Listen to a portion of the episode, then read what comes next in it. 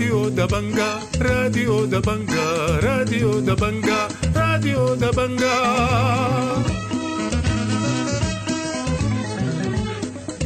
أعزائي المستمعين السلام عليكم أحييكم وأقدم إليكم نشرة الأخبار ليوم الأربعاء الموافق 6 شهر 9 سنة 2023 برنامجنا يشتمل على نشرة الأخبار مع برامج أخرى متنوعة لكن في البداية وكالمعتاد نبدأ فقرات برنامجنا بنشرة الأخبار والبداية بالعناوين.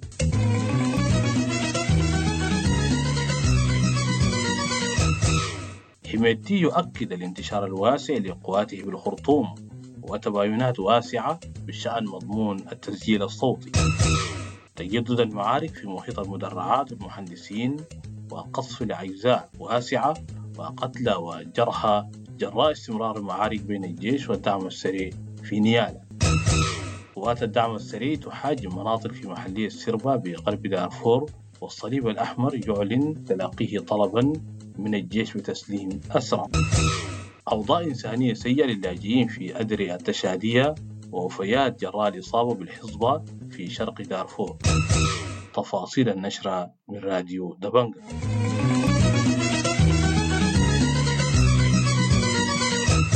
تجددت المعارك بين الجيش والدعم السريع في محيط سلاح المدرعات بالشجرة جنوب الخرطوم يوم الثلاثاء مع سماد بانفجارات عنيفة في المناطق كما تواصلت المعارك في محيط سلاح المهندسين بالخرطوم فيما بلغ عدد الضحايا جراء المعارك 25 مدنيا في أم درمان وقالت المصادر لراديو دبنجا إن قوات الدعم السريع أطلقت قذائف مدفعية على سلاح المدرعات من مناطق قريبة له. وكشف مواطنون أن انطلاق قذائف مدفعية من قاعدة الجيش في كرري بومدرمان إلى منطقة شرق النيل ووسط وشرق وجنوب الخرطوم.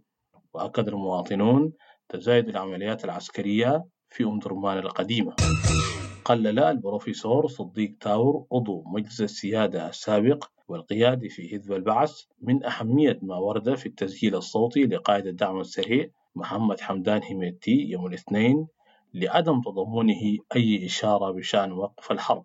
وقال تاور لراديو دبنجا إن عدم إشارة البرهان أو هميتي لوقف الحرب أمر محبط للغاية موضحا أن ذلك يعني عدم اهتمامهم بمعاناة المواطنين جراء الحرب المستمرة للشهر الخامس وأكد في الوقت نفسه أن الإشارات التي وردت في الخطاب بشأن الاعتذار للشعب والرسائل الموجهة للجيش مقبولة داعيا لخطوات عملية جادة من أجل وقف الحرب. وأضاف تاور لراديو دبنجا للأسف هذا الخطاب وتبعه أيضا تصعيد من جانب الجيش داخل العاصمة وخارج العاصمة خاصة ما يحدث في نيالا لأول مرة. التصعيد وتصعيد مضاد يدفع ثمنه المواطن السوداني. هذا يشير ويفيد أن الطرفين الإنسان السوداني لا يدخل ضمن أولويتهم لذلك هذا الخطاب لا يحتوي على قيمة تذكر.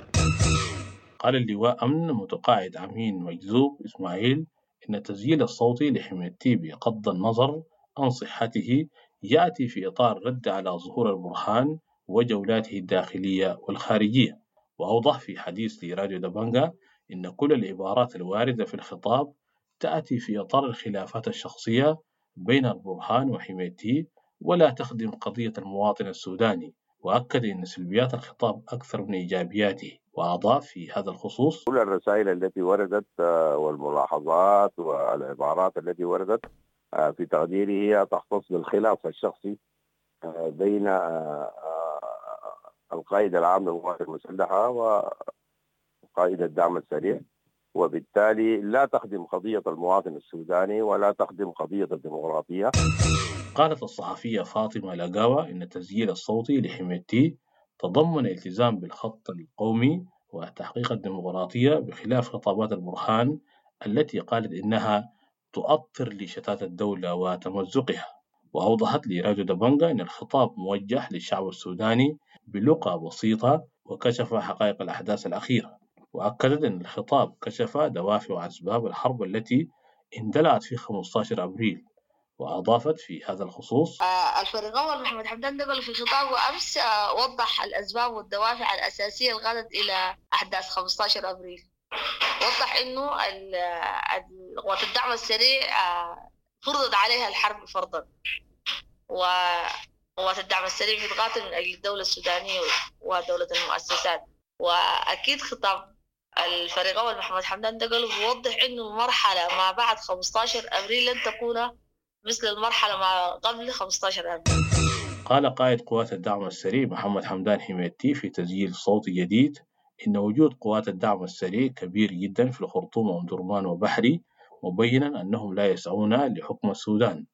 وأكد حميدتي أنهم ليسوا ضد القوات المسلحة بل ضد من أسماهم بالفلول داعيا جنود الجيش للانحياز لخيار الشعب وأشار إلى أنهم لا يقتلون الأسرى متهما الجيش بتصفية أسرى الدعم السريع وأضاف في هذا الخصوص. وجود قوات الدعم السريع وجود كبير جدا. وأنتم شايفين براكم. المفروض تتعظوا افتكرنا انه أنتم بتتعظوا من الحتة دي وبتراجعوا حساباتكم لكن للأسف الشديد أنتم لين الآن مغشوشين قتلت المواطنة إخلاص أحمد قمر الدين بمنزلها بنيال حي الجير إثر سقوط غزيفة من منزلها يوم الاثنين. في تبادل القصف المدفعي بين الجيش وقوات الدعم السريع وتشهد مدينة نيالا بولاية جنوب دارفور معارك ضارية بين الجيش وقوات الدعم السريع سقط خلالها عشرات القتلى والجرحى ونذوها الآلاف إلى ولاية شرق وشمال دارفور وبقية محليات جنوب دارفور التي تشهد استقرارا. هاجمت قوات الدعم السريع المسنودة بالميليشيات مناطق غورنيه وأبو سروج بمحلية سربا بولاية غرب دارفور يوم الأحد وتواصل هجومها حتى الثلاثاء وشهدت مناطق غورنيه وأبو سروج وما جاورها حركة نزوح المواطنين إلى المناطق الآمنة وبعضهم عبروا الحدود نحو دولة تشاد المجاورة. وقال مواطن من منطقة أبو سروج لراديو دبنجا إن قوات الدعم السريع بعد أن هاجمت منطقة غورني اختطفت عمدتين وعددا من الرهائن شهدت مدينة الفاشر هدوءا نسبيا صباح الثلاثاء بعد إطلاق نار كثيف وأدوية قذائف تجاه الجانب الشرقي مساء الاثنين. وقال مواطنون من المدينة لراديو دبنجا إن إطلاق النار جرى نتيجة لتسلل بعض أفراد الدعم السريع ومحاولة دخولهم إلى سوق الفاشر الكبير حيث تصدت لهم الحركات المسلحة المسؤولة من حماية الأسواق. بدأت يوم الثلاثاء محاكمة الرئيس التنفيذي السابق ورئيس شركة نفط السويدية في السويد بتهمة التواطؤ في جرائم حرب في جنوب السودان بين عامي 1999 و 2003 ويقول مسؤولي الادعاء إن شركة لوندين أويل آنذاك طلبت من الخرطوم تأمين حقل نفط محتمل بجنوب السودان وأن ذلك يعني الاستيلاء على المنطقة بالقوة. ويعتبر ذلك تواطؤا بحسب لائحة الاتحام لعام 2021 ورفضت الشركة في ذلك الوقت هذه الاتهامات وحددت المتهم بأنه الرئيس السابق إيان لوندين والرئيس التنفيذي السابق أليكس شنايتر. اختتم وفد الحرية والتغيير يوم الاثنين زيارة إلى قطر استغرقت ستة أيام مشيدا بالتزام قطر بالعمل على إنهاء الحرب. وقال إروى الصادق القيادي في قول الحرية والتغيير إن رئيس مجلس الوزراء القطري التزم خلال اللقاء بالسير إحلال السلام في السودان وزيادة جهود الإغاثة والاستجابة الإنسانية. وأشار أروى إلى وعود قطرية للمساهمة في إعادة الإعمار وتقديم تصورات لإدعام ما يدور في منبر جدة وأضاف في هذا الخصوص أهم ما تم إنجازه في مشوار الحرية والتغيير الذي استمر لأيام في العاصمة القطرية الدوحة أن الحكومة القطرية ستظل داعمة لمساعي إحلال السلام في السودان. ولن تتوقف. هذا ما أكده عن زيادة جهود الإغاثة والاستجابة الإنسانية لدعم ملايين السودانيين الذين دمرت الحرب حياتهم وشردتهم بين لاجئ ونازح أرجعت محكمة مدني يوم الاثنين جلسة محاكمة المتهم بقتل الشهيد محمد عبد اللطيف الشهير بالدينامو للمرة الثانية لعدم حضور المتهم. وقال معتز المدني عضو هيئة الاتهام في البلاغ لراديو دبنجا أن الشرطة أرجعت غياب المتهم العقيد شرطة محمد توفيق محمد سعيد نظرا لوجوده في الخرطوم في إطار الأحداث الجارية وقال إن هيئة الاتهام تقدمت بطلب بالقبض على المتهم والتحقيق في واقع عدم وضعه في الحراسة القانونية السليمة مبينا أن المحكمة ستفصل في الطلب يوم الاثنين المقبل. وأضاف في هذا الخصوص. فقدمنا طلب بالتحقيق في الواقعة دي وقدمنا طلب بأنه يقبضوا المتهم. متهم طبعا عقيد شرطة. قدمنا الطلب ده المحكمة حتفصل فيه يوم الاثنين الجاي. فات الحصانة بتاعته وتم إيقافه وفي نفس الوقت فرض يكون محبوس. لكن ناس الشرطة بيعملوا بعضهم طبعا بإجراءات زي دي. أعلنت القوى المشتركة لحركات الكفاح المسلح القبض على الأمدة علي مرجان أمدة منطقة حوض الناقة بشمال دارفور على خلفية نهب شاحنة تجارية في منطقة جبرونة بولاية شمال دارفور قبل نحو أسبوعين. وقال الرائد أحمد حسين مصطفى رئيس اللجنة الإعلامية للقوى المشتركة للكفاح المسلح لراديو دبنجا إن القوى المشتركة تلقت بلاغا أن اقتياد شاحنة تجارية ماركة زيت إس من منطقة جبرونة يوم 24 أغسطس الماضي. وإن الأثر قاد القوى إلى منطقة حوض الناقة حيث عثرت على عدد من المعروضات في منزل العمدة وأضاف في هذا الخصوص. تلقت القوى المشتركة لحركات الكفاح المسلح بقطاع الشمال. بلاغ عن نهب شاحنة تجارية ماركة زيت إس قادمة من مدينة كفرة الليبية. وحدث ذلك بمنطقة جبرونة وفور تلقيها البلاغ تحركت قواتكم المشتركة متتبعا أثر النهب حتى وصول منطقة الناقة وفي هذه المنطقة تحصلت القوة المشتركة على بعض المنهوبات علما بأن هذه المنطقة تقع تحت إدارة الأمدة علي مرجان. أعلنت وزارة الخارجية رفضها واستنكارها لقاء موسى فكي رئيس مفوضية الاتحاد الأفريقي مستشار قائد الدعم السريع يوسف عزت واعتبرته سابقة خطيرة ومخالفة واضحة. وأوضحت الوزارة في بيان أن سفارة السودان بأديس أبابا طلبت لقاء مع المفوضية الخميس المقبل للتعبير عن احتجاجها على اللقاء. يعاني اللاجئين السودانيين الذين فروا من ولاية غرب دارفور إلى منطقة أدري التشادية أوضاعا إنسانية صعبة. وقال الناشط في المجال الإنساني جمال عبد الله لراديو دبنجا أن هناك نقص في الغذاء مبينا بأن اللاجئين منذ وصولهم إلى أدري قبل نحو ثلاثة أشهر تحصلوا على حصة غذائية واحدة قبل شهرين عبارة عن عدس وذرة وزيت.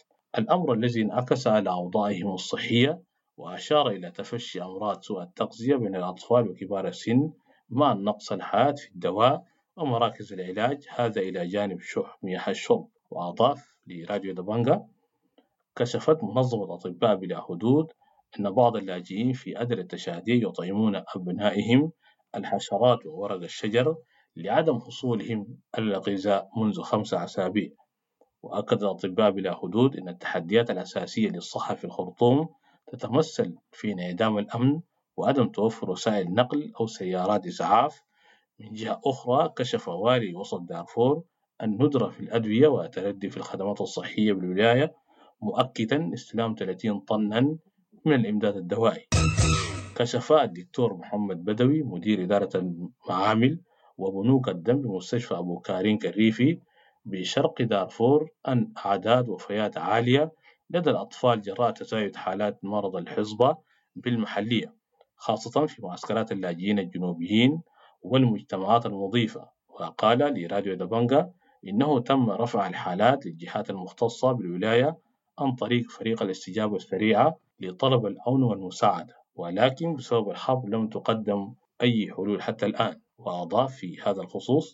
في بعض المعسكرات اللاجئين الجنوبيين هنا في محلية أبكارينكا وفي بعض المجتمعات المضيفة للاجئين انتشرت الحزبة خلال شهرين أو الثلاثة شهور اللي فاتوا وكانت في نسبة وفيات عالية عند الأطفال تدخلت التيم الاستجابة السريعة و... أعلنت القوات المسلحة استعدادها لتسليم 230 من أسرى الدعم السريع من بينهم 30 من القصر بالتواصل مع الدعم السريع. وقال الناطق باسم اللجنة الدولية للصليب الأحمر عدنان حزام لراديو دبنجا إن اللجنة تلقت طلبا من الجيش السوداني بتسهيل عملية تسليم مجموعة من المحتجزين. وأوضح عدنان أن اللجنة ابتدرت حديثا مع الأطراف بخصوص هذه العملية لتلعب دورها كوسيط إنساني وأضاف في هذا الخصوص. تلقت اللجنة الدولية للصليب الأحمر طلب من قوات الجيش السوداني لتسهيل عملية تسليم مجموعة من المحتجزين من ضمنهم قصر. طبعا اللجنة الآن في حديث مع الأطراف بخصوص هذه العملية لتلعب دورها كوسيط إنساني. الخبر الأخير في النشرة. اختطف مسلحون مجهولون مساء الاثنين بمدينة الضيين في ولاية شرق دارفور شاب في مقتبل العمر واقتادوه إلى جهة غير معلومة. وقالت الشابة فاطمة لراديو دبنجا إن جرائم الاختطاف التي تحدث تستهدف التجار ورجال المال بغرض المطالبة بفدية. أعزائي المستمعين في الختام تقبلوا تحياتي ودمتم بخير.